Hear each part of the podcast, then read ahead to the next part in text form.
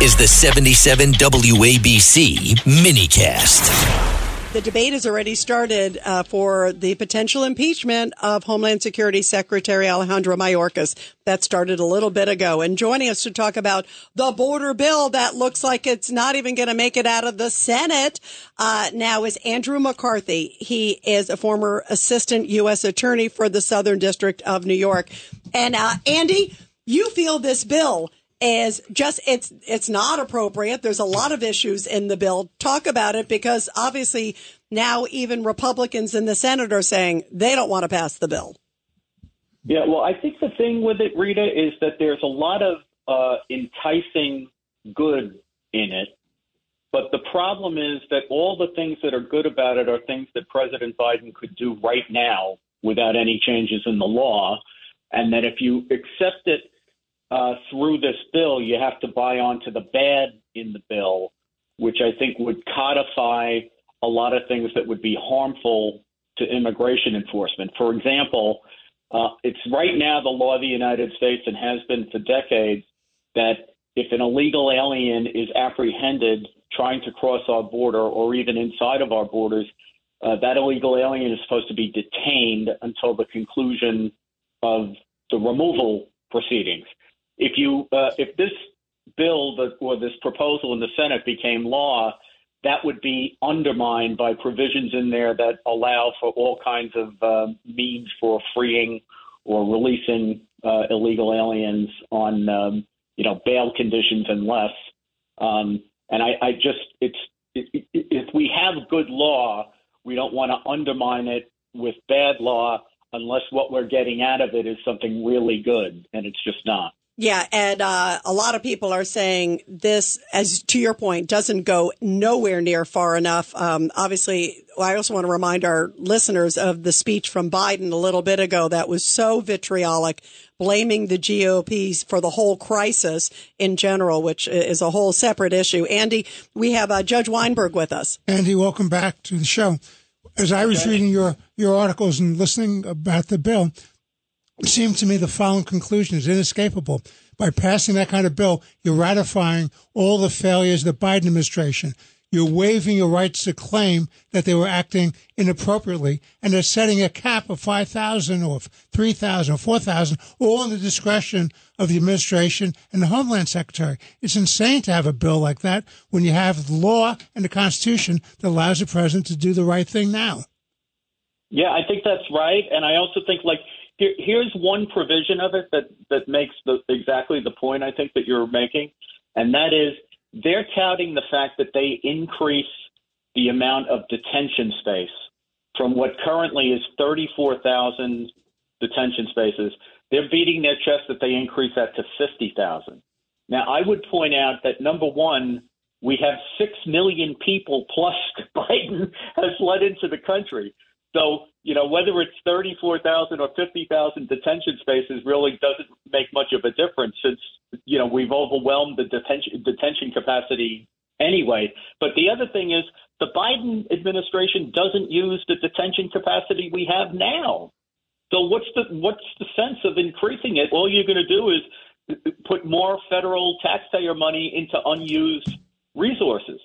And also, if there if this formula they want to use were to kick in, where you could get up to 5,000 a day into the country before you would have to close the border. How long do you figure the extra 16,000 detention spaces are going to last? Maybe till Wednesday? Right. It, it is amazing. And you know, the thing is, to your point, Andy, he, this president could use executive action. He used it to get rid of Remain in Mexico. He could put it right back in. Uh, and, yeah, and not only you that, know, not only that, Rita, he could use statutory action. Yes. There is a statute Yes. that the Supreme Court has up, upheld that says he has the authority given to him by Congress to shut the border. So now, Andy, so what he's doing, he's now playing a political game at the country's national security expense. He's playing a blame game when all the responsibility for this open border is on him. He created the situation. He can cure it. He does not need legislation. Yeah, I, I I agree with that. I would also just say, like from my standpoint, I don't really care whether Trump opposes this or is in favor of it or how Biden thinks the politics of it are. I think for like sensible Americans, this is about national security. The border Yep. is a security issue. The, the politics of it aren't particularly interesting to people who care about the security of the country. Yeah, 1000%. You're right. It, it shouldn't matter what politics it is. It's common sense. You know, Andy, I also want to just uh, get your thoughts on this. I'm curious what your thoughts are about the fact uh, this the beatdown of these these migrants did of the NYPD cops and the fact that they got out on no bail. I mean, that is shocking. Only one of them, uh, who was uh, put before the grand jury charges today, came through just for one. Uh, but the rest of them are roaming free. There are so many problems here with this system. Yeah, there sure are. I mean, the biggest ones, Rita, are you have to have a prosecutor who prosecutes. So it's not the easiest thing to get people detained in New York, but it's not impossible. The prosecutor has to want to do it. Secondly, New York is insane because it's the only jurisdiction in the United States, federal or the other 49 states and the District of Columbia, where a judge is not allowed to keep a person in custody pretrial based on dangerousness to the community. Uh, in New York, judges are supposed to close their eyes to that, uh, and that's just nuts. Yeah, but in this case, it's interesting because Kathy Hochul is saying this was eligible. I mean, in this case, it could have qualified Judge Weinberg. Your thoughts? And, and Andy, there's another little fly in the ointment here. There's an executive order signed by Andrew Cuomo when he was governor that, that agrees that there's a ban on working with ICE by the state authorities.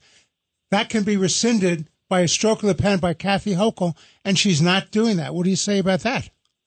Well, I, I say that I the Democrats, uh, you know, I'm trying not to get too political here, but they make me a little bit dizzy because I spend most of my days hearing about how lawless Trump is, and you know, I'm not saying that there's nothing to that. There, you know, there, there's uh, plenty of grist for that claim, but at the same time, they're saying that they don't have to enforce federal law.